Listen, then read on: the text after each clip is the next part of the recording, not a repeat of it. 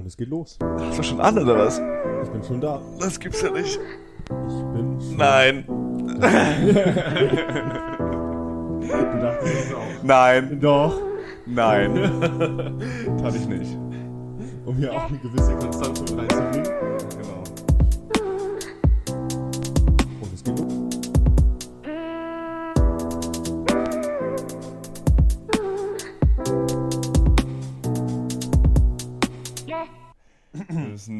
Immer gleich mit sehr infantilem Humor anfangen. Ohne geht nicht. Also für Maurice nicht. Das braucht er, um quasi erstmal reinzukommen. Um warm zu werden. Warm okay, zu hau halt dein ganzes dein Handy einfach durchs Zimmer. Ich habe gedacht, der Teppich wäre weicher. so random schmeißt er sein Handy einfach weg. Okay. Ich habe gedacht, okay, ich hab gedacht, der Teppich wäre weicher. Und ich habe auch gedacht, ich krieg das mehr so wie so ein Frisbee, das ist so so drüber slidet, dann Ja. einfach bumm. Wie so ein Flugzeug auf der Landebahn. Aber nee, das war dann doch eher die realistische Variante davon, wie ein Flugzeug auf der Landebahn landet. ja, also, ja, ich hoffe, dem geht's gut. Nicht Ähm, ohne dieses kurze Aufsetzen. Das ist, ist immer grundsätzlich wichtig dafür. Das ist so dein Statement gegen die Handy-Generation. Genau. Tatsächlich ist das das erste Handy, was bisher heile geblieben ist. Komplett. Also, ich hatte sonst immer das Problem gehabt, dass meine Handys so nach zwei, drei Wochen im Arsch waren. Ach so. Immer. Konsequent. Aber dann solltest, du ein Handy nicht, gehabt. dann solltest du eigentlich nicht die Handys Ja, ich- hinterfragen. Ist, ist, mir, ist mir runtergefallen, ja, ist mir schon runtergefallen, ne? Und dann kaputt. Ähm, Das ist das erste Handy, wo ich sowohl Panzerglasfolie drauf hatte, Mhm. aktuell nicht mehr, deswegen bin ich noch ein bisschen panisch eigentlich. Und halt noch eine, noch eine zusätzlich äh, Eine Hülle. Die, die, genau, die noch mit versiegelt habe. Und bisher hält's Sehr gut, ja. konsequent. Ähm, und es ist eigentlich schon jetzt vor zweieinhalb Jahre. Mhm. Bald gibt es schon ein neues. Mhm. Das heißt, ich habe quasi ein ganzes Handy heile durchgebracht. Das Ja, ich erste hab- Mal. Ich habe mich bei meinem vorherigen Handy auch gefreut, dass ich so unfallfrei bin. Hm. Ja, kein Kratzer, kein. Ja, komm, lass mal werfen. äh, wir haben ja jetzt keinen Handy-Hüllen-Sponsor hier. Sonst könnten wir das Handy rumwerfen und so sagen. Ja, ich glaube, das sind wir auch noch lange noch nicht. so, Sonst könnten wir das Handy einfach wegwerfen und so sagen. das Kauft euch- noch. Ja, gut, fair enough. Ähm, ja, jedenfalls mein vorheriges Handy. Gar kein Problem. Nie kaputt gemacht, irgendwas. Kein Splitter, kein gar nichts. Mein kleiner Bruder zum Beispiel hatte das gleiche Handy vorher, das ich auch vorher hatte. Hat das so aus 20 Zentimeter Höhe fallen lassen. Und dann war so der, der, die ganze Glasrückseite gesplittert. Ähm, mir ist sowas nie passiert. Ich bin aber dann halt dieses Jahr mit meinem Handy in den Pool gegangen. Ja, war auch nicht so äh, Nee. gut fürs Handy. Nee. So aus. Also die iPhones sind dann doch nicht so wasserfest, wie sie behaupten zu sein. Naja. Das hat's ja aber jetzt. Ist ja Neues bekommen. Ja, und dass ich das 40 Minuten in zwei Meter Tiefe am Abgrund des Pools liegen lassen habe, spielt vielleicht auch mit rein. Fair Ja, enough. genau, wäre schnell vielleicht schnell genug wieder draußen gewesen. Ja. Hätte es quasi einen Reiß einlegen können, wäre das gut gewesen, aber ja, es mag ja auch Gründe gegeben haben, warum du das Handy versenkt hast. ja, fair enough. Also man, man munkelt, Ein bisschen Digital Detox quasi in den Ferien war vielleicht auch nicht ganz verkehrt. man munkelt, ich hätte mein Handy im Urlaub im Pool versenkt, damit mein Chef mich nicht mehr erreichen kann. Hätte ich auch im Urlaub erreicht, was jetzt vielleicht auch nicht ähm, optimal ist. aber das war natürlich nicht der Grund. Selbst, selbst, selbstverständlich nicht. natürlich Das nicht. müssen wir aber nochmal ganz klar sagen. Genau, weil er könnte zuschauen. Wäre es dann die erste Folge, die er sich mal angeguckt hat? Oder? Ich kann es nicht einschätzen. Ich kann es nicht einschätzen. Er kommt manchmal mit so mit so Sätzen, da habe ich das Gefühl, okay, das könnte gerade eine Reference auf unseren Podcast sein, Okay. aber es könnte auch einfach Zufall sein. Hm. Du musst vielleicht einfach mal aktiv fragen. Ja, Hey, sieht's denn bei dir aus? er hat ja schon Hörst, angeboten, er könnte uns? noch mal Gast bei uns werden. ja.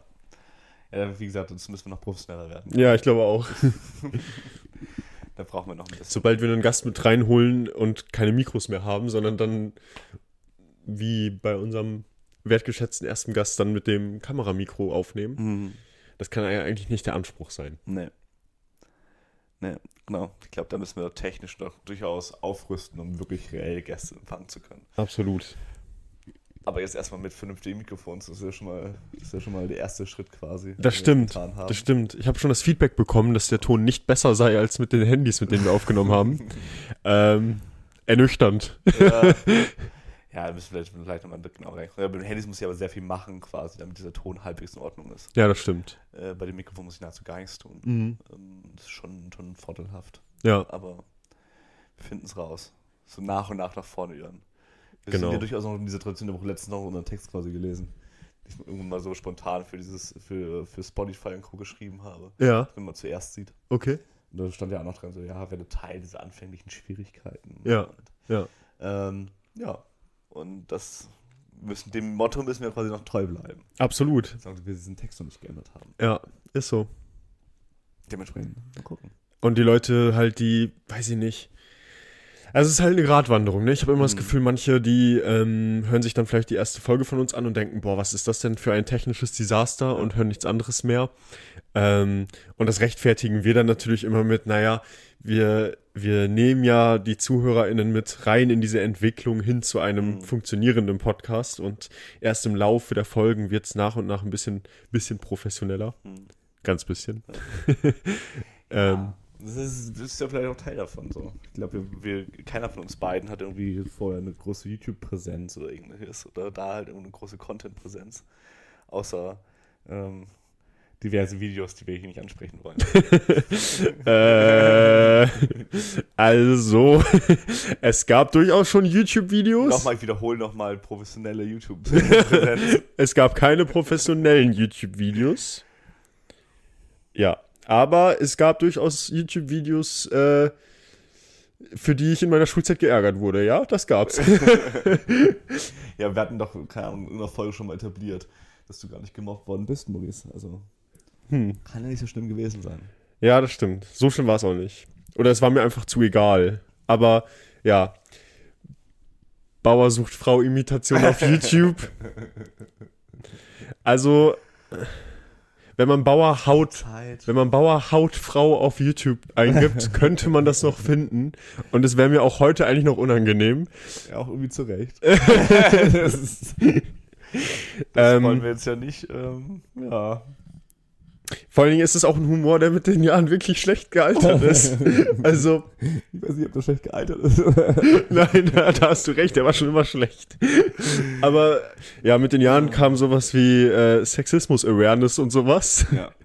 Und ja, da stellt man sich dann noch einen Tacken mehr. Naja, ja, wie gesagt. also gebt nicht auf YouTube Bauerhautfrau ein. Das, Das wäre mir sehr unangenehm. Das, das tut weh, zuschauen. Ja. Das ist keine Ahnung, wie Jerks gucken oder was. Sich dann Schlimmer. an der Magen zusammenzieht und ich denke so, ah, okay, ich weiß nicht. ja, genau, richtig. Meine alten YouTube-Videos haben Sind einfach den, Jerks. Genau. Sie haben einfach den Anspruch wie Jerks, dass Genau. man sich beim Zuschauen fremdschämt. Ich glaube, dass das damals nicht der Anspruch gewesen ist. Das möchte ich mal kurz hier anzweifeln. Ja, aber Kunst ist ja auch immer eine Sache von. Jetzt komme ich mit Kunst. Ist ja auch immer eine Sache von Interpretation, ne? ja, aber du hast schon ganz richtig quasi eingeleitet damit mit der Frage, was ist denn Kunst? Ja, Und die Frage, ob das Kunst ist. ja, oder kann das weg? Genau. Nee, beziehungsweise ob das Kunst ist und dann fällt, diese, ist ja die, fällt die komplette Definition, die du gerade getätigt hast, ja schon zusammen. Richtig. Dementsprechend Ja. müssen wir ja nicht weiter diskutieren. So, Nee, nee, alles gut. so Maurice, ich glaube, wir sind soweit. Wie war dein Wochenende? Oh. Das können wir tatsächlich mal wieder fragen. Ja, stimmt. Ja, also jetzt ist ja Sonntagvormittag, während wir aufnehmen. Ich bin müde, was daran liegt, dass ich äh, bis 3 Uhr wach war, oder halb vier sogar. Ähm, Matthäa hatte gestern noch ein paar Leute hier zu Hause bei uns. Ähm, jemand war tatsächlich ein guter Bekannter, der war jetzt zum ersten Mal bei uns in der Wohnung und der kommt ins Wohnzimmer und sagt, da nehmt ihr den Podcast auf. Ja. Und ich war so, du hast unseren Podcast gesehen? ja. ja, Ist die Frage, ob er jetzt regelmäßiger Zuhörer ist oder nicht? das weiß ich auch nicht. Ja. Aber er meinte, er fand's cool. Mhm. Und äh, ja, er hat, er hat das Wohnzimmer wiedererkannt. Das fand ich ganz cool. Und ähm, ja, ich hab, ja, Matthias ist dann noch mit ein paar Leuten so irgendwo in, in den Club gegangen. Und dann kann ich immer nicht schlafen. Das heißt, ich bin einfach zu Hause geblieben, an der Playstation, hab gezockt, hab gewartet. Und dann kam sie und dann habe ich gepennt. Und jetzt bin ich müde. Und ähm, ansonsten hatte ich gestern von 10 bis eigentlich 18 Uhr, wir waren dann um 16 Uhr, 16.30 Uhr fertig, hatte ich noch ein Blogseminar.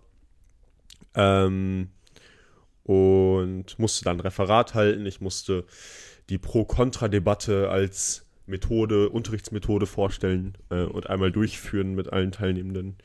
Ähm, was schon spannend war, ähm, aber was halt einfach nicht, also was für mich so ein bisschen ernüchternd war daran, ist, dass du, du kannst das in so einem, in so einer Seminareinheit nicht so durchführen, wie du es im Unterricht könntest, ähm, weil einfach die Pro-Kontra-Debatte ist halt einfach eine Debatte, die man im Unterricht relativ spät in einer Einheit durchführen würde. Du brauchst viel Vorwissen, um debattieren zu können. Es ist nichts, womit du so eine Unterrichtseinheit anfängst. Ne? Du würdest anfangen vielleicht mit einer Karikatur und sagst, keine Ahnung, teilt mal eure Gedanken dazu und dann kommt man nach und nach, wenn man irgendwie sich einem The Thema angenähert hat, hin zu einem Unterrichtsgespräch. Dann kann man ein bisschen diskutieren und eigentlich ganz am Ende erst kann man debattieren. Und ich, der die Debatte gestern vorstellen musste, hatte ja diese ganze Vorlaufzeit nicht. Das heißt, ich musste im Prinzip einfach den Leuten Texte zu dem Thema geben. Ich habe darüber debattiert, ob man die WM jetzt in Katar boykottieren sollte, als Zuschauender. Und ähm, ich konnte dann ja im Prinzip einfach nur sagen, ja, hier ist ein Text, sorry, wir haben nicht viel Zeit, ihr müsst jetzt den in 10, 15 Minuten durcharbeiten, sammelt Argumente, versucht in kürzester Zeit so versiert, so äh, affin mit diesem Thema wie möglich zu werden und dann führen wir eine Debatte durch. Und ähm, das kann ja gar nicht so gut funktionieren, wie es im Unterricht könnte. Mhm. Dementsprechend, äh, ja, hat das natürlich auch nicht ganz so flüssig geklappt, wie ich mir es im Unterricht vorstellen würde. Und dann ist das ein bisschen, ja, ein bisschen ernüchternd. Man sitzt dann da und denkt sich so, okay, schön. Ja, auch wenn es natürlich, dass du da, du arbeitest ja da mit Studenten zusammen, nicht mit Schülern. Also ja. eigentlich würde ich ja behaupten, dass da gerade gerade in dieser Aktualität, auch diese Thematik, die Leute vielleicht ein bisschen besser vorbereitet sind. Als ja. Einfach nur so oberflächlich. Ja, ich glaube, dass du gerade möglicherweise den Unterschied zwischen Schülerinnen und Schülern und Studierenden größer einschätzen, als er in Wirklichkeit ist.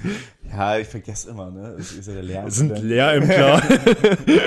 das ist jetzt nicht so, vielleicht nicht so tief in der Debatte drin, aber ähm, äh, man, man, man, hätte ja auch viel mit Videos arbeiten können, finde ich dann. Ja, ja, ich hatte ich hatte tatsächlich auch ein Video. Ähm, ja, ja, am Ende war ich trotzdem nicht so ganz zufrieden.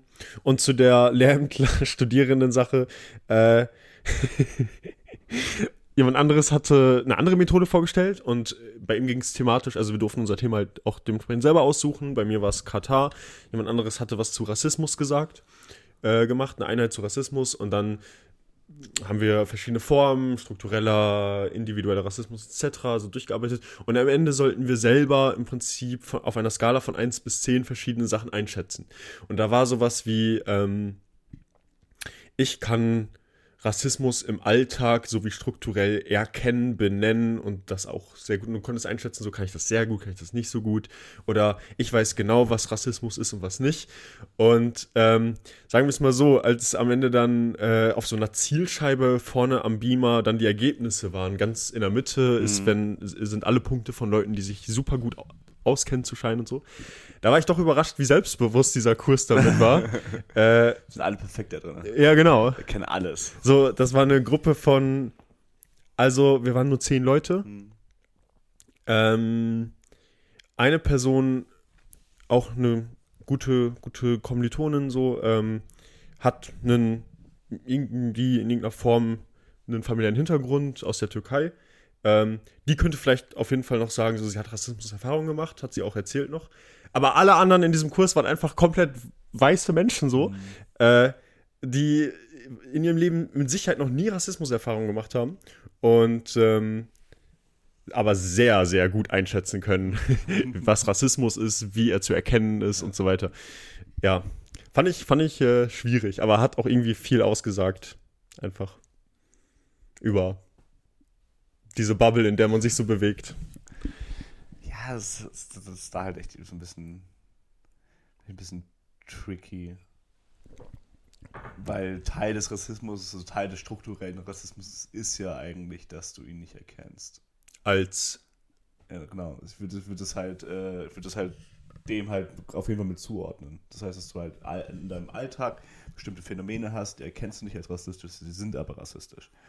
Es passt dann ja vielleicht auch dazu, wenn du dann da Leute sitzen hast, dass die vielleicht bestimmte Bereiche halt nicht selber benennen können, ja. weil sie selber nicht wissen, dass das überhaupt Rassismus ist. Also verteidigend möchte ich dazu sagen, möglicherweise hat man in dem Fall ja auch nur bewertet, wie, wie gut man jetzt die vorgetragene Methode und den Unterricht des Kommilitonen verstanden hat. Vielleicht war das ja die Intention. Mhm. Ähm, aber natürlich, du hast vollkommen recht. Also, äh, genau. Teil des sich seines, seiner eigenen Rassismen Bewusstmachens ist ja zu festzustellen, dass man ganz viel unbewusst auch gar nicht weiß. So. Ja. ja, und das ist halt das, glaube ich, dann in dem Moment, wo es dann halt auch wieder rassistisch wird. Mhm. Wo du dann dieses Momentum hast, so nach dem Motto, ich glaube, dieses Selbst-Einverordnen in so einem Bereich, nach dem Motto, ich weiß perfekt, was Rassismus ist, mhm. ist ja in großen Teilen schon rassistisch veranlagt, weil es halt diese Blindspots einfach ignoriert. Ja, genau. Die vielleicht alle nicht wissen, weil wir alle haben bestimmte Blindspots, das ist Teil des strukturellen Rassismus ist, dass wir bestimmte Rassismen nicht benennen können, mhm. weil, wir sind, weil sie nicht Teil unserer Lebenserfahrung sind. Mhm. Und ja, das heißt, rassistische Schuleinheiten sind anscheinend noch nicht ganz Geschichte. Absolut. Also, ja, gehört wahrscheinlich dazu. Aber so ist das, ja, und das, das, genau, das war dann auch, man könnte meinen, so, ja, wir sind jetzt ja alle Studierende und dementsprechend kann ich da mal easy kurz mit Katar kommen und jeder wird irgendwo mal eine Doku gesehen, Artikel dazu gelesen oder sonst was irgendwie mitbekommen haben, medial, was mhm. da abgeht und so. Ähm, man könnte meinen, so, da kann man direkt in einer Debatte starten und die Studierenden sind alle im Thema und wissen, worum es geht und so. War leider auch nicht der Fall. Also, mhm. Ähm, ich, ja, ich will mich jetzt auch gar nicht beschweren darüber oder irgendjemanden deswegen verurteilen oder mhm. so.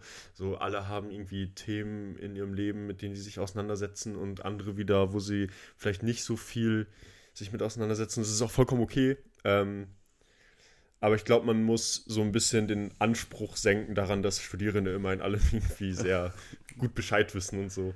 Ja, ist ja auch so ein bisschen die Frage, das ist so eine bisschen Meinungsstärke, würde ich behaupten. Also mhm. ich merke es selber auch jetzt bei mir im Masterstudium kaum noch, aber im Bachelorstudium hast du, glaube ich, durchaus schon bemerkt, dass einfach große Teile der, der Leute, die halt quasi immer da waren, nicht wirklich meinungsstark waren. Mhm. Das heißt, bei mir ist es eher so, ich würde behaupten, ich habe vielleicht auch zu schnell eine starke Meinung. Äh, einfach zu vielen Dingen eine sehr, sehr starke Meinung. Ja.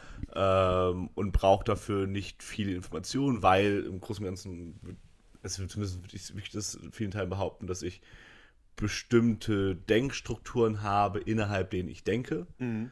Dazu gehören zum Beispiel so, gerade so sehr stark marxistische Analysen, mhm. Machtanalysen etc. pp.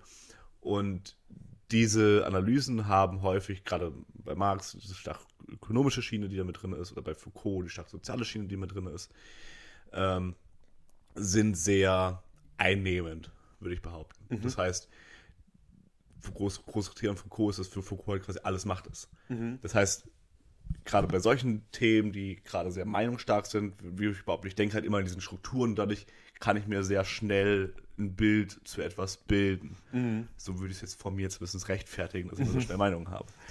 ähm, und es gibt halt viele Leute, die haben Alter das. Ideologe. Genau, genau. Und die, es gibt viele Leute, die haben das halt nicht. Ja. Und äh, vielleicht auch zu Recht. Vielleicht sagt man sich auch, gut, bevor ich nicht wirklich ganz genau Bescheid weiß, ja. sollte ich vielleicht noch nichts dazu zu sagen haben. Ja, es ist halt ein andere, zweischneidiges genau, Schwert. Dann gibt es ne? andere also, quasi, die machen das dann wiederum auch. Ja. Die versuchen das, sind dann sehr, sehr schnell, sehr stark meinungsstark und machen dann zum Beispiel einen Podcast, wo sie dann vermeintlich äh, ihren Kram auf die Straße legen können. Mhm und äh, dann hoffentlich ausreichend vorbereitet sind dafür. Aber jetzt du. Ja, also es ist halt, äh, wollte ich gerade sagen, ein zweischneidiges Schwert. So auf der einen Seite ähm, bringen dir deine, deine Denkmuster, die Strukturen, durch die du Dinge auffasst und aufnimmst, die, die bringen dir natürlich den Vorteil, dass du viele Dinge schnell auf eine bestimmte Art einordnen kannst und dir auch schnell eine Meinung dazu bilden kannst und aus einem, aus einem aus einem guten Blickwinkel oder zumindest aus einem bestimmten Blickwinkel Dinge äh, schnell betrachten und benennen und auch bewerten kannst. Ähm, und viele, die dann diese Denkstrukturen so nicht verinnerlicht haben, die tun sich dann vielleicht viel schwieriger damit, sich eine Meinung zu etwas zu bilden.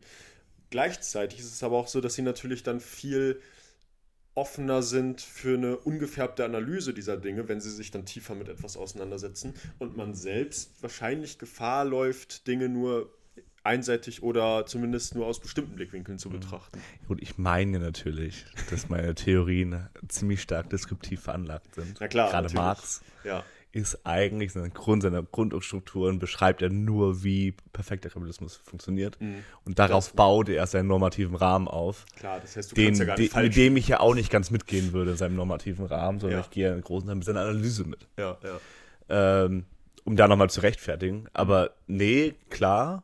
Ähm, und ich würde vielleicht nicht mal leugnen wollen, dass sie nicht einen bestimmten ideologischen Rahmen haben, Mhm. äh, innerhalb denen sie denken, sondern dass sie halt wirklich eher sich bestimmte Zeit nehmen Mhm. oder Zeit lassen.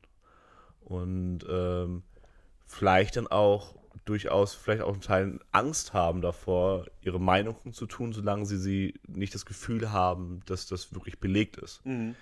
also äh, so eine gewisse Angst davor haben, im Endeffekt falsch, also was Falsches gesagt haben zu können. Ja, Und ich würde so weit gehen, ich glaube schon, dass es mir weh tut, wenn ich was Falsches sage und es fällt auf. mhm. Äh, beziehungsweise wenn ich was Falsches sage und ich merke, das, das passt gerade nicht. Das tut mir zwar schon weh, aber ich habe nicht wirklich Angst davor. Mhm. So nach dem Motto, das ist schon was, was, was vielleicht auch einen Teil mein Ego dann durchaus betrifft, auf Okay. der einen Seite.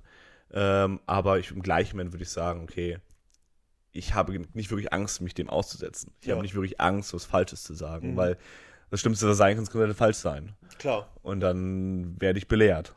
Und dann weiß ich es danach vielleicht besser. ja, Oder brauche jetzt neue argumentative Strukturen, um meinen Punkt von vorher nochmal besser zu untermauern. ja, Vielleicht habe ich dann trotzdem recht, aber mir fehlte da halt einfach nur äh, Faktenwissen, dem ich dem halt zugrunde legen kann. Und dann erwerbe ich mir das Faktenwissen und dann in der nächsten, im nächsten Gespräch, in der nächsten Diskussion kann ich mich dann vielleicht ein bisschen besser darstellen. klar, klar.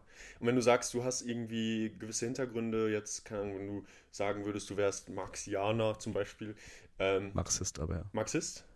Ich dachte, Marxist wäre die politische Seite und Marxianer dann quasi der wissenschaftliche Anhänger. Ich glaube erstmal, glaube ich nicht, dass es zu trennen ist. Ja, fair. Und Marxianer höre ich das erste Mal überhaupt. Okay. Aber ich kann mich da auch eines Besseren belehren lassen. Ich würde es einfach irgendwann mal googeln und das Okay. nachreichen. Okay. Aber ähm, auf jeden Fall, wenn du das sagst, dann fällt es dir natürlich auch dadurch leichter, eine, eine Meinung zu etwas abzugeben, weil du diese Meinung auf bestimmte theoretische Grundlagen fußen kannst. Du kannst sie begründen. Jemand, der mit weniger Hintergrund, aus welcher Schule auch immer kommt, dem fällt es natürlich viel schwieriger, erstmal seine Begründung zu artikulieren Mhm. auf irgendeine Art. Und ähm, du magst dann mit deiner Begründung vielleicht auch ab und an mal falsch liegen, kann passieren, aber du kannst sie begründen und du kannst auch, du kannst auch auf theoretische Grundlagen zurückgreifen, weißt Mhm. du? Und, ja. Ja, und es, es, es hilft halt gerade in so ein Diskussionsformat, wenn man das äh, quasi durchführt, dass man so Pro und Contra durchgeht, hilft es natürlich immer, sich selbst zu verorten. Also einfach selbst zu wissen, wo stehe ich überhaupt. Mhm. Und dadurch fallen einem die Gegenargumente auch einfach leichter. Mhm. Sie sowohl zu widerlegen, als auch sie, also sie zu versuchen zu belegen. Dass, dass man einfach so ein bisschen so eine gemeinsame Grundlage dann einfach schaffen kann. Und es hilft mir zumindest stark quasi in meiner Denkstruktur einfach andere Ideologien quasi zu kennen Mhm. und auch innerhalb deren dann zu denken Mhm. und deren Tradition dann mal zu denken. Deswegen fallen mir diese Kontra-Diskussionen auch relativ leicht, weil ich mich selber verorten kann. Ja. Ähm, und das ist, glaube ich, auch ein großer Part. Also wenn man vielleicht keine starke Meinung zu etwas hat oder sich ideologisch nicht wirklich verorten kann, Mhm. fällt einem das einfach vom, vom, vom, vom, vom grundlegend, also nicht mehr zwangsläufig, weil man die Analyse-Tools dafür nicht hat, sondern einfach, weil man nicht wirklich eine richtige Meinung dazu hat oder nicht Ja. richtig nicht richtig sich im Diskurs einfach verorten kann. Ja, ja. Fällt einem so eine Diskussion natürlich auch nochmal, gerade so ein Diskussionsrahmen, wo es um Pro und Contra geht und nicht nur um seine eigene Meinung, Ja. dann halt nochmal einen Ticken schwerer. Das stimmt. Und was ich auch wirklich schön fand, wo du gerade wieder Pro und Contra mit reinbringst, bei der Pro- und Contra-Debatte zu Katar, ähm, da gab es dann halt die Seite, die dafür war, die WM zu boykottieren. Und sie hat in ihrem, es war extra aus, also es war ausdrücklich gesagt, man, man darf, soll eigentlich sogar in seinem Plädoyer nicht nur rein rationale Argumente mit reinbringen, sondern es ist auch gewünscht, auch mal emotionale Argumente mit reinzubringen. In diesen traditionellen Debating Clubs und so ist es gewünscht, so das Gegenüber zu überzeugen. Und die Strategie ist dir überlassen. Du darfst es auch emotional machen. Und dann haben die natürlich, die für den Boyko- Boykott waren, auch das Argument mit reingebracht. Also, die haben dann die Geschichte eines Arbeiters mit reingebracht, der im Prinzip diese Stadien damit aufgebaut hat in Katar. Und der bei diesem Bau gestorben ist und eine Familie hinterlassen hat. Und äh, das ist ein derart starkes Argument, dass du, wenn du auf der Kontraseite bist, da was willst du noch sagen? Ne? Ist ja klar. Und äh, zu Recht auch. Und äh, die Kontraseite, und das war tatsächlich interessant zu sehen, hat dann, als der, der Gruppensprecher der Kontraseite sein Gegenplädoyer gehalten hat, der hat dann gar nicht mehr versucht, dagegen zu argumentieren, äh, dass, dass das so schlimm ist, dass da so viele Leute, Menschen gestorben sind, äh, sondern der ist dann, ich weiß nicht, ob vorbereitet oder währenddessen automatisch, aber der ist dann in so eine total zynisch-polemische Haltung verfallen und kam einfach total ironisch, so dass wir alle im Prinzip auch schmunzeln mussten, weil er gesagt hat, ja, ne, so ein Arbeiter, ne, und ehrlicherweise gestorben ist er schon. Jetzt kann man ihn ja auch ehren, indem man jetzt auch sich das Stadion mal anguckt und so. Und das war so durchtränkt von Ironie und du hast ihn, an seiner Stimme auch angehört, dass er nicht mehr ernsthaft versucht hat, eine Kontrahaltung äh, zu vertreten, sondern dass ihm, also dass er selbst schon total pro Boykott war. Und das war irgendwie schön mit anzusehen. Ne? Also da hat zwar vielleicht die eigentliche Idee der Pro-Kontra-Debatte nicht mehr funktioniert, äh, aber trotzdem, am Ende war ja dann klar, welche Meinung hier offensichtlich gewinnt. Ne? Also Da war ich als Schüler aber auch immer großer Fan von. Vor allem so, so Fragen hinterfragen. Also gar nicht dann auf die Argumentation an sich eingehen mehr. Also wir hatten häufig mal so Pro-Kontra so ähm, Diskussionen gehabt. Nicht mehr wirklich auf, den, auf die, auf die äh, Frage an sich wirklich eingehen und versuchen da reell ein Argument rauszuziehen, CPP, und vielleicht auch das, die Frage einfach mal ein bisschen ähm, freier zu lesen, wirklich mich wirklich auf die Frage zu konzentrieren und zu konzentrieren, ist die überhaupt richtig formuliert? Einfach um halt dieser Diskussion auszuweichen. Und dann kann ich eine Viertelstunde lang über die, die, diese, diese Grundprämisse der Frage erstmal ähm, ähm, diskutieren und muss halt nie auf das Argument eingehen, weil ich glaube, ich sollte damals pro Kolonial Kolonialismus oder was sein. Und so, ja gut, sorry, das ist, wie das auch immer funktionieren soll. Oh da, da war ich damals schon ideologisch genug quasi mit, mit 18 oder 19 oder so, ja, dass das bei mir nicht mehr funktioniert hat. ja, ja, ja. Und dann einfach, ja, gut, dann frage ich halt die Frage so lange, bis halt die, diese Diskussionsrunde vorbei ist. Und alle waren im Endeffekt der Meinung, die Frage war halt scheiße. Sehr gut. Ja, krass, ja. Oder halt das halt einfach als Spaß machen. Weil ich finde, also auch da, wir hatten mal in der, Sch- in der, in der Schule auch ähm, dann die Diskussionsrunde gehabt, ähm, Selbstjustiz, sollte erlaubt sein, sollte nicht erlaubt sein. Und äh, bin auf Gymnasium gegangen. Ich glaube, das wäre in anderen Fällen vielleicht auch anders ausgefallen, diese, diese äh, Fragestellung, aber es waren schon so ziemlich alle dafür, dass Selbstjustiz nicht erlaubt sein sollte. Ähm, und dann einfach mal so spontan einfach darauf, gut, dann, Da bin ich jetzt mal für dann spielen wir das jetzt mal durch. Ja, ja. Wie wäre das denn, wenn? Ja, genau. Und dann kommen diese, dann da auch diese sehr emotionalen Beispiele an der Stelle, wo man dann versucht einfach zu sagen, ja, wie wäre es denn, wenn es deine eigenen Geschwister wären? Genau. Ja. Und dann, ja, dann hat man dann halt eine halbe Stunde lang gegen mich argumenti- äh, diskutieren müssen, Ja. äh, warum denn Selbstjustiz äh, erlaubt sein sollte. Und Aber das ist ja auch ein paar davon waren dann vielleicht auch dafür. Ja, und jetzt kurzer Einblick mal ein bisschen so in, in äh, so didaktische Vorgaben, die dann auch von Ministerium etc. kommen an den Unterricht. Ne, Die, die Kernaufgabe des sozialwissenschaftlichen Unterrichts ist es im Prinzip, und bei Philosophie tatsächlich auch ähnlich, ähm, was für mich ganz schön ist, weil meine beiden Fächer ähnlich Sehr nah sind. Sehr nah sind. ähm, und die, die Kernkompetenz vorgegeben vom Ministerium ist, äh, man soll die politische Urteilsfähigkeit stärken. Ähm, und da ist es natürlich wahnsinnig hilfreich, dann auch mal die SchülerInnen Ansichten einnehmen zu lassen, die der eigenen Ansicht total fremd sind. Sich in andere Ansichten mal reinzudenken. Mhm. Auch mal absurde Ansichten zu vertreten.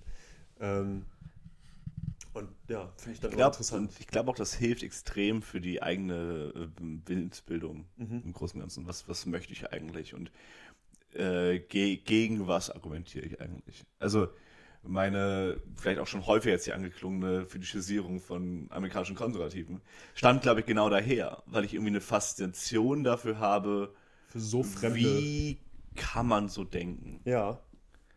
Und woher kommt das? Und das ist, glaube ich, eher nochmal die Frage, was mich häufig interessiert, ist halt die Frage, woher kommen bestimmte Ideologien und warum denken bestimmte Leute so, wie sie denken? Und was ist deren Eigenlogik?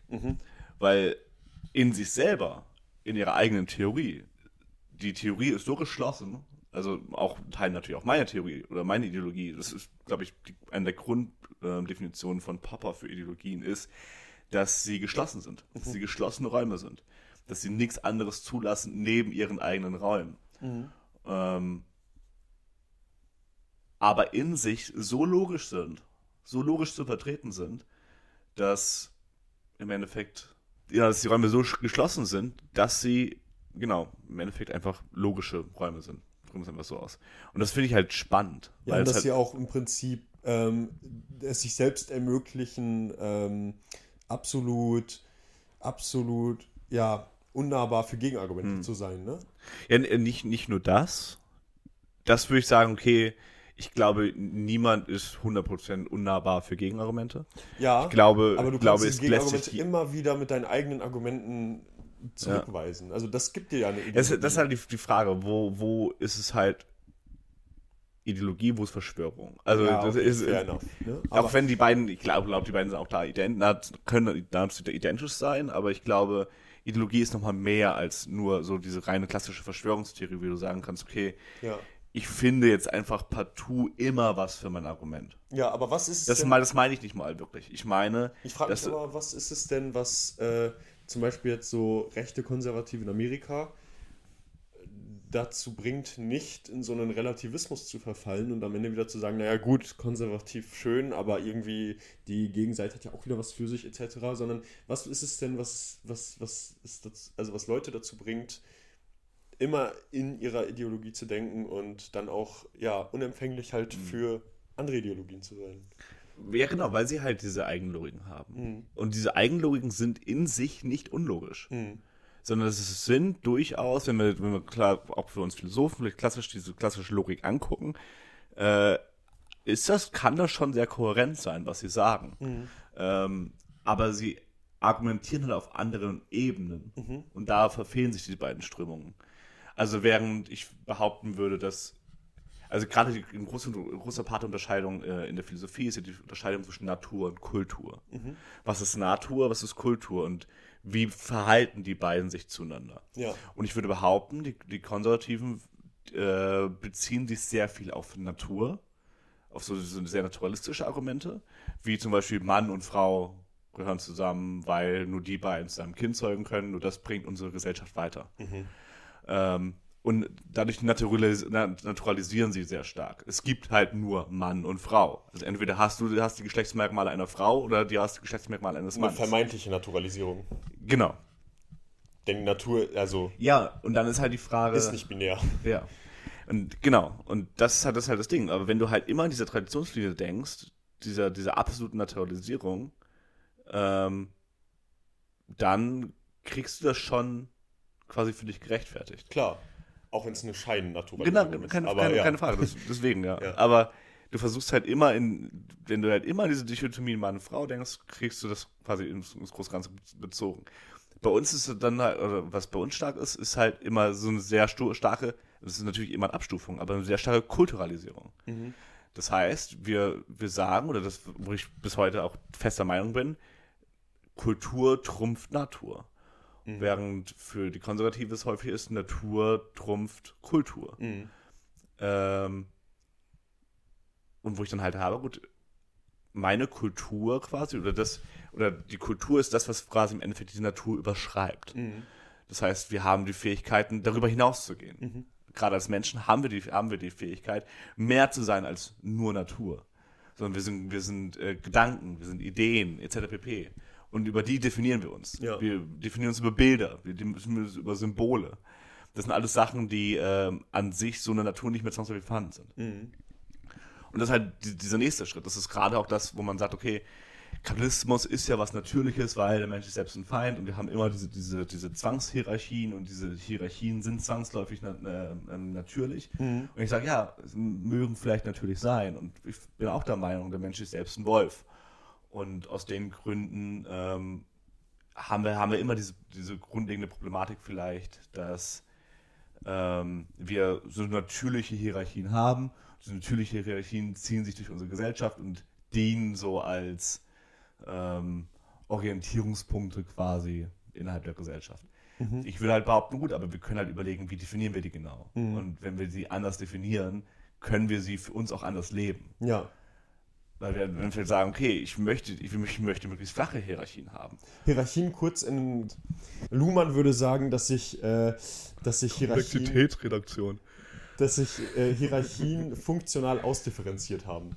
Weil die im Prinzip ihren Sinn erfüllen, Genau. dass man, dass es Menschen gibt, die in der Hierarchie, wenn sie in der Hierarchie weiter oben stehen, auch Arbeitsaufträge einfach mal abgeben können, äh, ohne Angst zu haben, dass man für den Arbeitsauftrag kritisiert Mhm. wird. Also dass man im Prinzip auch Leuten Aufträge mit an die Hand geben Mhm. kann, während du auf einer. Also, ich meine, wenn es keine Hierarchie gäbe, dann müsste man sich vorstellen, man gibt sich gegenseitig Arbeitsaufträge und das Gegenüber ist immer total fein damit, gerade diesen Auftrag bekommen zu haben. So die Idealvorstellung. In Wahrheit kann es möglicherweise zu Irritationen führen und zu sagen, warum gibst du mir jetzt einen Auftrag und so, aber das ist auch vielleicht schon wieder einfach nur Männergehabe, sich zu beschweren, dass man gerade von einem Gleichgestellten irgendwie einen Arbeitsauftrag kriegt. Mhm. Warum macht man nicht einfach das, was dann dem Team am meisten nützt? So. Ja, schwierig. Also am Ende des Tages, ähm, Also im Endeffekt ist es ja eine Art von Komplexität, also wieder bei Luhmann wären, eine Form von Komplexitätsreduktion, in der du die Möglichkeit hast, Wissen möglichst äh, sehr schnell und sehr einfach quasi zu vermitteln, weil du in einer bestimmten Hierarchie bist. Ja. Wenn du das Wissen erst ausdiskutieren müsstest, obwohl es halt vielleicht schon vorher ähm, etabliert war, ähm, dann kann so ein Unternehmen schnell zusammenfallen. Siehe aktuell Twitter. Wenn, wenn du jemanden hast, der kommt da rein und meint, es gibt jetzt hier eine neue Hierarchie, es wird jetzt alles so gemacht wie ich, aber die Person keine Ahnung hat von diesem grundlegenden Basiswissen, zerfällt halt Twitter. Und wo du dann halt merkst, okay, es gab da einen, der zum Beispiel äh, hatte so eine, so eine Webseite programmiert, einfach so ein bisschen just for fun.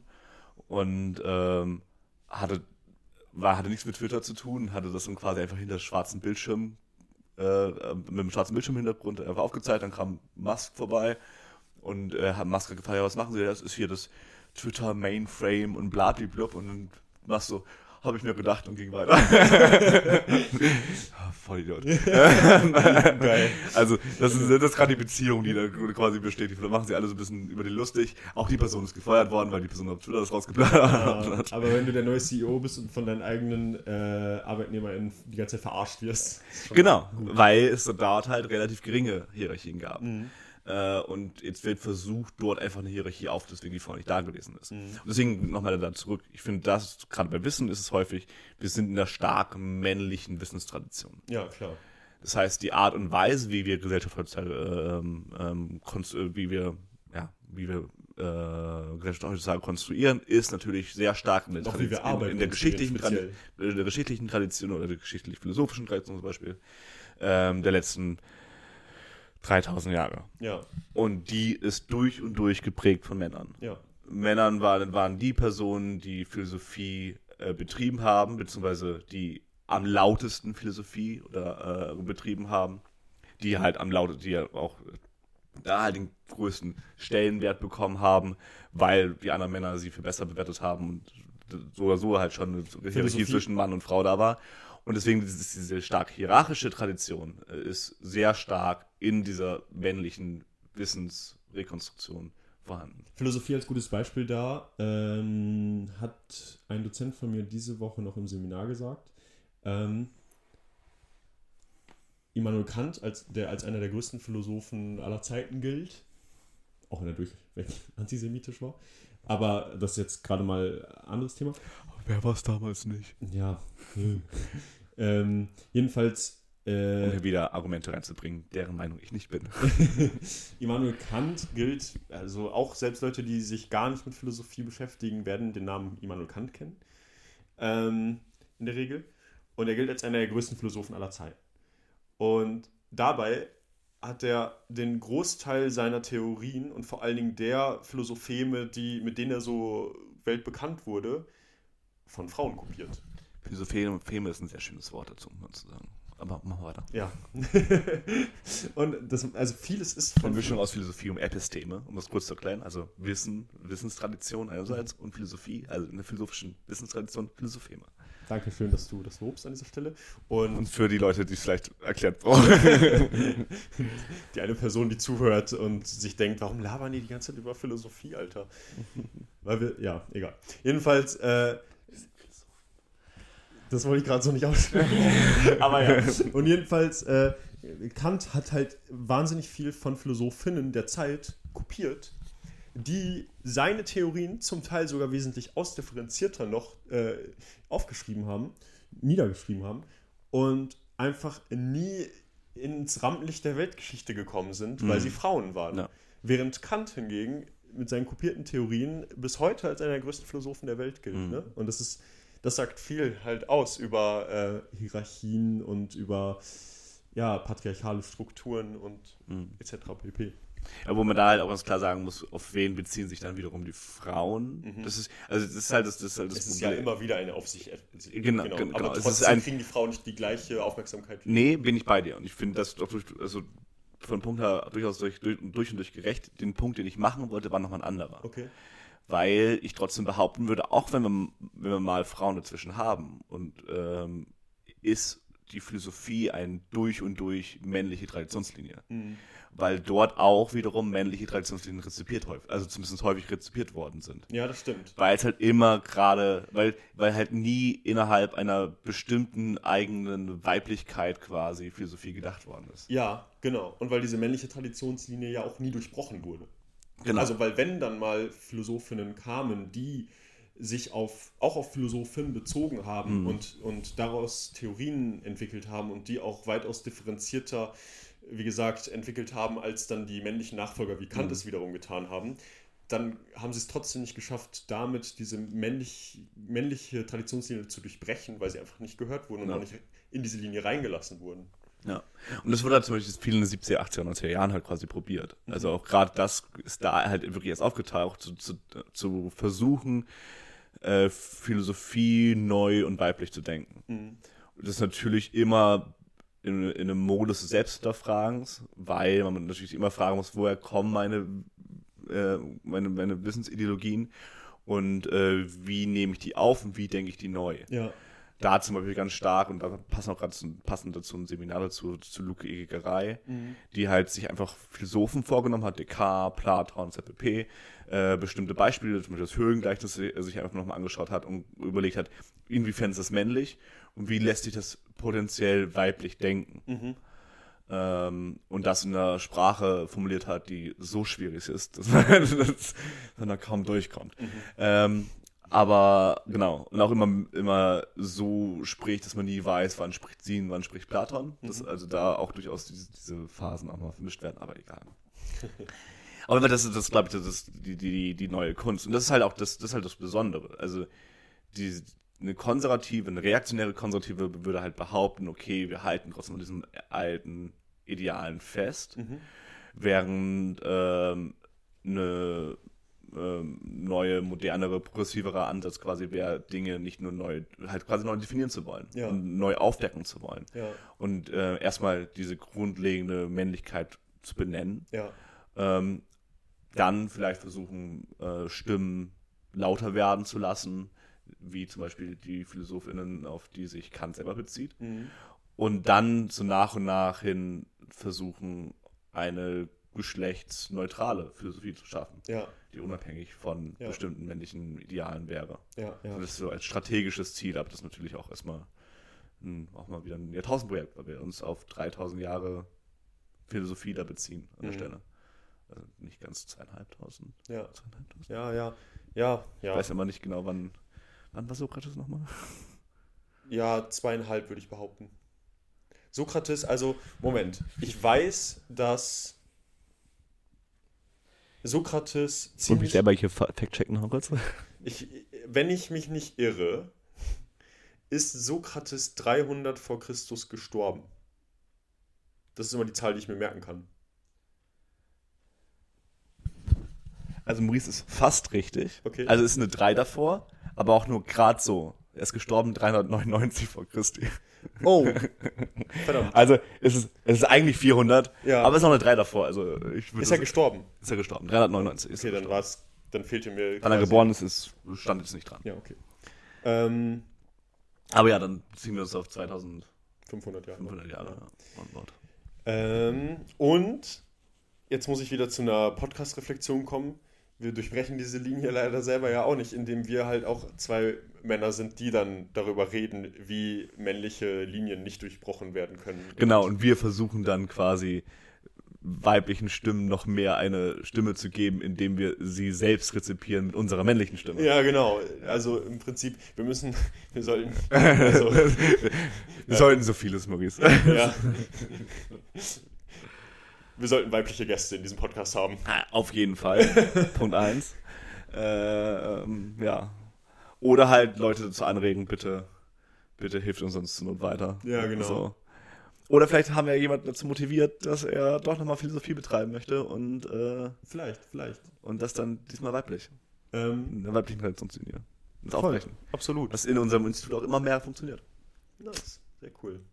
Ich wollte dich noch fragen, wie dein Wochenende war. Wie mein Wochenende war. Ja. Äh, mein Wochenende war alkoholfrei und partyreich zugleich. Ah ja, das beschreibt mein gestrigen Abend. Ja. Aber ja. Ja, gestern kann ich halt nicht wirklich was sagen. Ich habe eigentlich nichts getan. Mhm. Ähm, ich habe die neue Serie Endor geguckt. Uh. Sowas, also ich habe nicht nichts getan, aber ich habe. Bevor wir jetzt wieder in Star Wars Exkurs hier verfallen. Ich, ich lag auf der Couch. und habe sonst nichts getan. und Du hast deine hab- Existenz hab- akzeptiert. Meine Existenz und habe halt auf dem Bildschirm geguckt. Äh, Durchgehend. Ohne Pause. Zwischendurch mal Sport gemacht. Ähm, aber ja, das war eigentlich mein ganzer Tag gestern. Äh, weil ich quasi am Vorabend äh, auf der Medizinerfeier gewesen bin. Ah ja. Und ähm, das alkoholfrei. Und dies wäre vielleicht einfacher zu ertragen gewesen, hätte ich getrunken. Und das mal so. so Mhm. Wegen der MedizinerInnen oder? also nicht mit denen, wegen denen, mit denen ich gesprochen habe. Das Ja, nicht, ja, ja. Äh, eher, we eher wegen denen, mit denen ich quasi nicht gesprochen habe. Aber die, mit denen du normalerweise sprichst, so wie auch unser mehr als wertgeschätzter Freund und schon Gast Thilo, der da ja auch, wegen dem ja auch dort gefeiert Ja. wurde, unter anderem. Ähm, da auch im Podcast nochmal das herzlichste herzlichen Glückwunsch. Genau. Zum also Medizinerfeier hieß in dem Fall, das war die Abschlussfeier. Ja. ähm, Bestanden quasi. Genau. Und, Und- äh, dürfen sich jetzt Arzt Nennen. nennen. Ja. Ich Beziehungsweise wollte Ärztin. Ähm, Ja, in und- dem Fall, in diesem in Fall dem Fall Arzt, sind es genau. ja Jaro und Tilo. Genau. Deswegen war ich auch kurz so, Ja. nee, gut, Arzt. ja, stimmt. Die beiden werden sich Arzt weiterhin nennen. Auf jeden Fall, ähm, die sind ja selber ab und an auch kritisch gegenüber Kommilitonen eingestellt. Ja, auf jeden Fall sehr. Und es war auch schön zu betrachten, einfach nochmal, dass man genau noch mal ein paar Gesichter dazu gesehen hat, äh, zu denen sie nochmal genau kritisch eingestellt waren. Äh, weil dann die Namen auch da gefallen sind. Ähm, nee, für mich war das ein viel, viel so ein Wiedersehen auch. Äh, von vielen Leuten, die ich jetzt beide nicht gesehen hatte. Äh, Gerade in den ersten beiden Jahren, wo Thilo in Münster war und ich noch in Oldenburg, äh, habe ich ihn so im regelmäßigen Abstand von so ein bis zwei Monaten eigentlich besucht hier und war dann da halt immer auf allen möglichen Medizinerpartys halt unterwegs und kannte dadurch halt den ganzen, so ganze Clique auch relativ gut. Ähm, Jaron spielt ja auch eben der Ja. und genau. Und deswegen äh, war das eher so ein großes Wiedersehen. Ähm, und ja, so ein Ja, paar cool. liebe Worte gefallen von Leuten. Deswegen war einfach. Das war, war schön soweit. Ja. Ähm, der DJ hat dann irgendwann angefangen, erstmal so eine Stunde lang ähm, äh, Karnevalslieder zu spielen. Und das war halt eher. Jetzt verstehe ich, warum du alkoholisiert sein genau, wolltest. Das, was mich halt quasi. Also da hatte ich einfach keine Lust mehr irgendwann. Und dann war, wurde immer so ein Song nochmal gespielt, der dann war dann gut und dann wurden wieder zehn gespielt, die waren nicht so gut, aber für den einen Song hat uns halt quasi erkauft, dass wir nochmal für die nächste nochmal geblieben sind und dann nochmal diesen einen Song gehabt haben. Ähm, und dann sind wir aber auch irgendwann zeitlich gegangen, weil wir dann keine Lust mehr hatten. Wie spät ist es geworden? Ähm, drei oder so, so kam Okay, ich raus. ja. Also ganz human. Das ist eine gute War- Zeit mittlerweile, waren wir finde ich. War, waren auch erst um halb zwölf halt quasi Da. Äh, da. Deswegen war es einfach eigentlich ganz entspannt dort. Und äh, ja, Ja. deswegen, das war, das war schon ereignisreich. Dann da Schön. halt, äh, waren halt Essen gewesen, ähm, haben die äh, Zeugnisvergabe quasi mit angeguckt. Sehr cool. Und so ein Kram. Also war eher, war eher entspannt. Mhm. So. Und dann die beiden Familien von Jaro und von Tilo nochmal wieder gesehen. Oder überhaupt mal die Familie von Jaro gesehen, so rum. Und ja, war cool. Sehr schön. War, war, war entspannt. Ja, nice. Und äh, ja, und das alles ohne Alkohol. Ja. Und ich habe gemerkt, so, es gab Momente, wo es halt funktioniert hätte, ohne Probleme, wenn halt die Musik nicht so schlecht gewesen wäre, wie sie gewesen ist. Ach so, und, äh, Ohne Alkohol da zu sein. Ja. Ja, okay. Aber Aber alles in allem braucht man für so einen Abend schon eher Alkohol also eigentlich. bei dem schon, also es war halt wirklich, und ich, also ich habe auch nochmal überlegt, woran es liegt. Ähm, Wir müssen ich vielleicht auch bin noch halt partout kein Karnevalmensch. ja. Äh, also so, so gar nicht. Also mich sträubt es auf allen, auf allen Ebenen quasi. Äh, Dich tagsüber bei äh, karnevalistischer Musik und Schlagermusik verkleidet, um irgendwie die Kante zu Also allein es, allein es triggert mich ja schon, Leute dabei zu sehen. Also es Okay. ist, das reicht mir schon. Ja. Also ich muss nicht mal da, Da winkst sein. du schon so ab und Genau. verdrehst die Augen. Ich sehe einen dieser wirklich nicht schönen Karnevalshüte und denke mir so, okay, jetzt sind wir da wieder angelangt. ähm, und da sträubt sich mir alles. Und ich frage mich halt, woran es liegt. Und ich glaube, es liegt einen großen Teil an meiner nordischen Sozialisierung. Also Wo dadurch- Karneval nicht so ein. Genau, also Ja. bei uns war Karneval, war, gab es einmal im Jahr, Mhm. einen Tag. Rosenmontag Äh, wahrscheinlich. genau. Ja. Und da hat man sich dann halt ähm, morgens als Kind verkleidet, Mhm. wurde dann in die Turnhalle gebracht und dann war da, waren da irgendwelche Spiele in der Turnhalle und dann ist man, wurde man um 11 Uhr wieder abgeholt und durfte früher nach Hause und so. Und dann war man halt drei Stunden in der Turnhalle verkleidet. ja. Und das war eigentlich Karneval. Mhm. Und fertig. Und das hat mir auch gereicht. Ähnlich bei mir tatsächlich auch. Genau. Äh, und das hat mir halt gereicht. Und hier ist Karneval halt alles gefühlt. In Münster Ich geht's weiß ja auch noch. gar nicht, wann es ist. Es ist halt irgendwie häufig. Mhm. Ähm, auch hier in Münster. Also ich, letzt, ich bin durch die Stadt gelaufen und dann war passend, ich weiß nicht, ob das Rosenmontag war oder was auch immer. Oder, Ich weiß nur, keine Ahnung. ich weiß nur, am 11.11. um 11 Uhr beginnt offiziell die Karnevalszeit. Mhm. Darum gibt es am 11.11. auch schon Verkleidung, Alkohol. Wenn Das war wahrscheinlich am 11.11., wo ich die Stadt gelaufen bin und gedacht habe, ja, okay, Würde geht- passen, es geht würde los. passen, genau. Große Bühne aufgebaut vom Rathaus. Und dann ist ja offiziell bis in den Februar ungefähr hinein Mhm. Karnevalszeit. Also es ist ja durchweg die ganze Zeit eigentlich Karnevalszeit. Ja, vielleicht findet da nicht so viel, ja, vielleicht findet da nicht mehr ständig was statt oder so. Aber offiziell ist das, glaube ich, die Karnevalszeit. Und dann im circa im Februar ist dann Rosenmontag und dann gibt es diese Rosenmontagsumzüge, die ja in der Idee auch gar nicht schlecht sind. Die haben ja oft auch, die Wagen in Köln etc. haben ja auch oft politische Meinungen. Die Idee ist so ein bisschen, dass sich, dass die, dass die Bevölkerung mit ihren Wägen den PolitikerInnen so den Spiegel vorsetzt und so, das ist ja die Idee dahinter. In Wirklichkeit ist es natürlich eine große Sauveranstaltung. Ja, nicht nur das, also auch die politischen Redner, die meistens reden, sind ja durch und durch konservative Redner auch.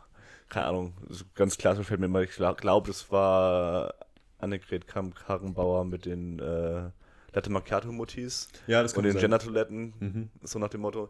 Also das sind halt solche, solche Sachen, solche Phänomene sind dann halt auch großer Part davon. Ja. Oder irgendwelche Politiker hast, die sich dann über, über Gender-Toiletten aufreden, aufregen oder über Kaffee trinkende Mütter. Ja, ja. naja, ich habe ich hab eine Rubrikidee für dich.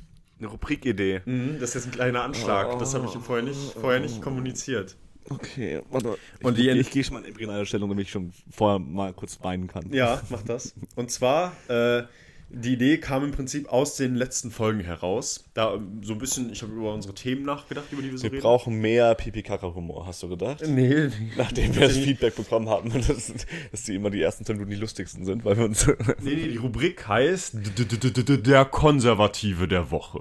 Ach, okay. Und meine Idee wäre, mein Vorschlag, ich würde jetzt einen nominieren, weil wir reden viel über, und das kommt ja auch von dir viel, äh, über konservative Rechte aus Amerika. Aufgrund unserer tiefsten Abneigung denen gegenüber. Und ähm, meine Nominierung für diese Woche wäre Do der, der famose, weltbekannte Donald Trump. Denn er feiert ein Comeback. Ist, ist er konservativer? Er ist konservativer. Ich, also ich Ich würde ihn in diese Meines Kategorie- Erachtens ist er oppo absoluter Opportunist. Ja, ich würde ihn aber einfach mit in diese Ja. große Gruppe mit rein. Okay, äh, wir sind Stellen. schon, also ich weiß nicht, wie viel Zeit wir haben. Nein, nein, es geht, es geht, es ist eine zwei, drei Minuten, Robert. Okay. Es geht nur darum, der Mann feiert sein Comeback auf Twitter und hat angekündigt, er möchte nochmal kandidieren. Ob er es wird, wir- wissen wir nicht. Ähm, aber diese beiden Aspekte bringen mich zu dem Punkt zu sagen, okay, er ist für mich der Konservative diese Woche.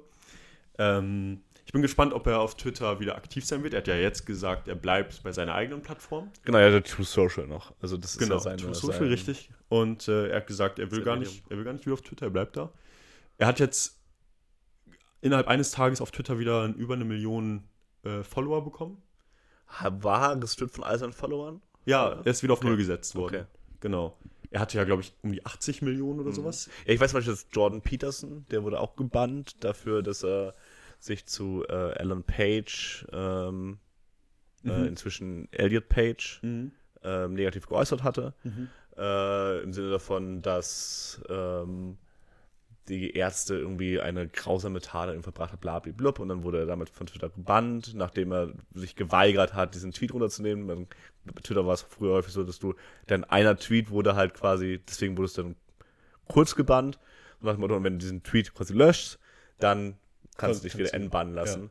Und ich weiß, dass Jordan Peterson in dem Fall äh, komplett wieder reinstalliert worden ist. Äh, jetzt ganz frisch. Nee, Äh, Mhm. okay. auch, und auch komplett wieder mit seinen viereinhalb Millionen Followern. Äh, Ah, krass, ja. Nee. Also bei Trump ist es so, dass sein letzter Tweet vom, ich glaube, tipp mal auf dein Display, damit ich sehe, ob das auch mal Ja. läuft. Danke. Das läuft. Also bei Trump ist es so, dass sein letzter Tweet, ich glaube, vom 8. Januar 2021 Mhm. müsste es sein, ähm, den liest, den kann man wieder lesen Mhm. und auch alle Tweets davor. Also die sind alle zurück. Genau. Ähm, aber seine Follower wurden auf Null gesetzt. Er hat jetzt schon wieder weit über eine Million Follower, wenn Ja, nicht mehr. Also das müsste ich jetzt nachgucken. Ähm, Garantie schon wieder mehr. Ja. Ja, mit Das steigt, also auch dieser Poll, also im Endeffekt war die, war die Grundidee war ja, dass Elon Musk hat einen Poll gestartet, also eine, eine Abstimmung gestartet, sollte Trump wieder reinstalliert werden, ja, nein. ja. Und äh, allein bei dem ging irgendwie pro Stunde eine Million äh, äh, Poll-Anfragen durch. Ja. Also auch da war es ja schon extrem, deswegen mit garantiert inzwischen mehr. Ähm, nee, aber kurz, um auf die Präsidentschaft zu kommen. Ähm, er hat angekündigt, dass er das machen wird. Ja. Er ist sehr deutlich angekündigt, auch offiziell, offiziell angekündigt, vor drei Tagen. Mhm. Äh, davor war, hat er immer damit ein bisschen gespielt so und jetzt hat er es bei, bei einer äh, Ansprache hat er ganz klar gesagt, ja, ich werde es wieder, wieder tun. Ähm, ich glaube nicht, dass er innerhalb seiner konservativen Partei es schaffen wird. Glaubst du nicht? Ich glaube nicht.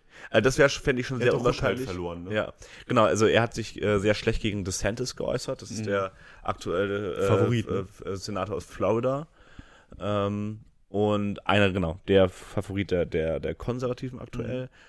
Und hat sich sehr negativ gegen den geäußert. Und bei Trump war es halt viel auch so, ja, der hat, dem habe ich früher noch geholfen, da musste ich ihm noch, ich habe ihn erst zum Senator gemacht, so nach dem Motto. Das war erst mein, mein Verdienst, dass er, dass er in den Senat gekommen ist. Äh, nur wegen mir wurde da quasi reingewählt und so weiter und so fort. Und sehr viel so, so ich-bezogene Sachen nochmal. Ich habe den Typen erst groß gemacht, ähm, damit reingespielt. Und einerseits hast du halt ganz klar auch dazu noch, dass jetzt aktuell die Leute, die in dieser Traditionslinie von Trump stehen, äh, bei den Wahlen sehr, sehr, sehr schlecht abgestimmt haben. Mhm. Zwar haben die Republikaner das äh, Repräsentantenhaus quasi gewonnen, was erwartet war, zu 1000 Prozent, was eigentlich immer passiert, Ja. immer zum Wechsel hin, äh, übernimmt das andere, äh, die andere Partei. Das war ja sogar noch ein Erfolg für die Demokraten, dass sie das andere Haus gewonnen haben. Genau, genau. Erstmal haben sie das, das Senat gewonnen. Ja. Das ist erstmal schon völlige Überraschung gewesen. Ja. Äh, und das halt vor allem, weil die ganzen Senatoren, die in dieser Traditionslinie von Trump stehen, nicht gewählt worden sind. Oder viele davon nicht gewählt worden sind. Auch teilweise in zutiefst republikanischen äh. Regionen Krass. einfach nicht gewählt worden sind. Ja. Und das, ist halt, das war so ein ganz klares Zeichen quasi gegen diese politische Linie von Trump. Mhm. Das heißt, möchte, möchten die Republikaner ähm, wieder was reißen, müssen sie sich in Teilen von Trump lösen. Abwenden, ja. ja. Ja. Weil sie sonst die Mitte nicht mehr bekommen. Gerade nach dem 6. Januar. Mhm. Ähm, wo halt Washington quasi gestürmt worden ist durch, durch Ja, genau. äh, die Weatherhawks.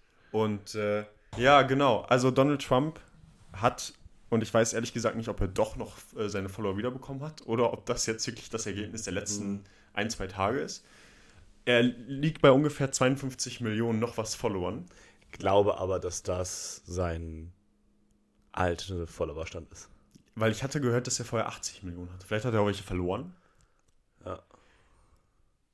Weil, Also ich weiß, also ich glaube, Elon Musk selber ist gerade bei 150 Millionen. Ja, Also, also so schnell bekommt man nicht 52 Millionen, oder? Ja, das, das, das, das sehe ich jetzt nicht. Ja, vielleicht hat er dann jetzt auch. Heute Morgen habe ich nämlich noch einen Zeitungsartikel gelesen, da hieß es, er hätte die Followerschaft nicht wiederbekommen, nur seine alten Tweets. Ja. Und er würde nicht wieder zurück auf Twitter wollen, sondern bleibt bei Ja. True Social. True Social, ja. True Social.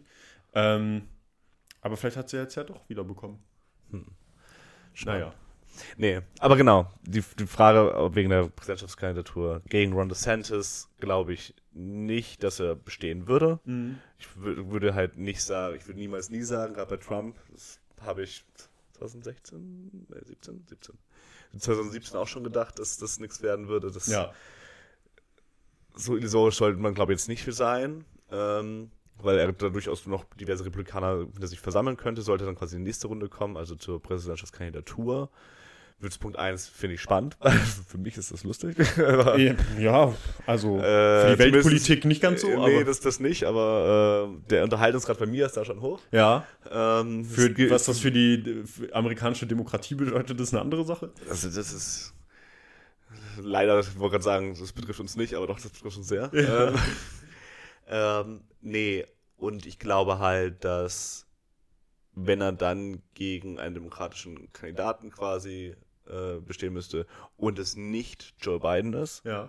auch ein wichtiger Punkt, Ja. glaube ich nicht, dass er gewinnen würde. Ja, ja. Man darf aber nicht vernachlässigen, also erstens, wie du gesagt hast, 2016 hätte ich das auch nicht gedacht. 2016 hat noch mein alter, also mein damaliger Sowie Leistungskurslehrer gesagt, nee, wird er nicht. Und das war für mich die Autorität, Äh, die Instanz, die ja, Instanz Fall. schlechthin. Dann habe ich gedacht, okay, dann wird er es auch nicht. Da merkt man schon wieder den Altersunterschied. Ähm, ja, fair enough. Ich habe das Ding damals zusammen beim Studium. Studium war das schon? War das schon Studium? Es war schon Studium. Ja, bei mir war es Äh, 12. Klasse Sowie LK. Und äh, auf jeden Fall. Beim ähm, marxistischen Stammtisch damals. Ah. Jedenfalls darf man, äh, glaube ich, Donald Trump nicht, nicht unterschätzen. Er hat natürlich auch eine gewaltige Finanzkraft, was dann einen Wahlkampf angehen würde. Also wenn er wollte, könnte er nochmal richtig auffahren. Amerika, da muss man halt finanziell einfach selbst viel tragen oder durch, durch etwaige Sponsoren tragen. Und ähm, da kann Donald Trump schon viel reißen. Ja, mal sehen, mal sehen. Ähm, und ja, das war d- d- d- d- d- Konservative der Woche. Achso. Haben wir noch einen Jingle dafür, oder was? Wie findest du's? Ja, also an sich, ich spreche immer über Konservative. Also ich habe da genug, ich habe da genug im Pe- Petto. Wir können auch über Matt Walsh diskutieren oder Ben Shapiro oder was auch immer. Da finden wir, wir finden da genug Stoff. Ja, Das ist okay. nicht das Problem. Das ist auch sehr vorbereitungsarm für mich. Sehr gut, perfekt. Und außerdem ist es auch eine gute Möglichkeit, äh, deinen Drang über amerikanische Konservative Nochmal zu so ein reden, bisschen so ein Format in ein Format ein- einzubetten, Betten, damit man quasi das im Rest nicht so viel drin hat. damit nicht jede Folge ausartet. Ja, aber da gibt's, äh, würde ich sagen, echt noch genug Leute, über die wir da potenziell sprechen können. Ja. Entsprechend, äh, Ja, und wir haben mit einem der berühmtesten Vertreter angefangen. Das ist vielleicht ein guter Einstieg. ja. Schauen wir mal. So ein bisschen Education-Podcast meinst du, brauchen wir auch noch. Genau. Da lernt man dann nochmal bei dir durch. Absolut. Ja. Ja. Dann. Wieder, dann würde ich sagen, haben wir es geschafft. Würde ich auch sagen. Haben wir wieder gut. Stunden wollte ich gerade sam äh, sagen, sammeln, aber gut genug äh, gesammelt. Also dementsprechend. Ich freue mich. Bis zum nächsten Mal. Ja, danke dir. Mach's gut. Jo, bis dann. ciao. ciao. ciao.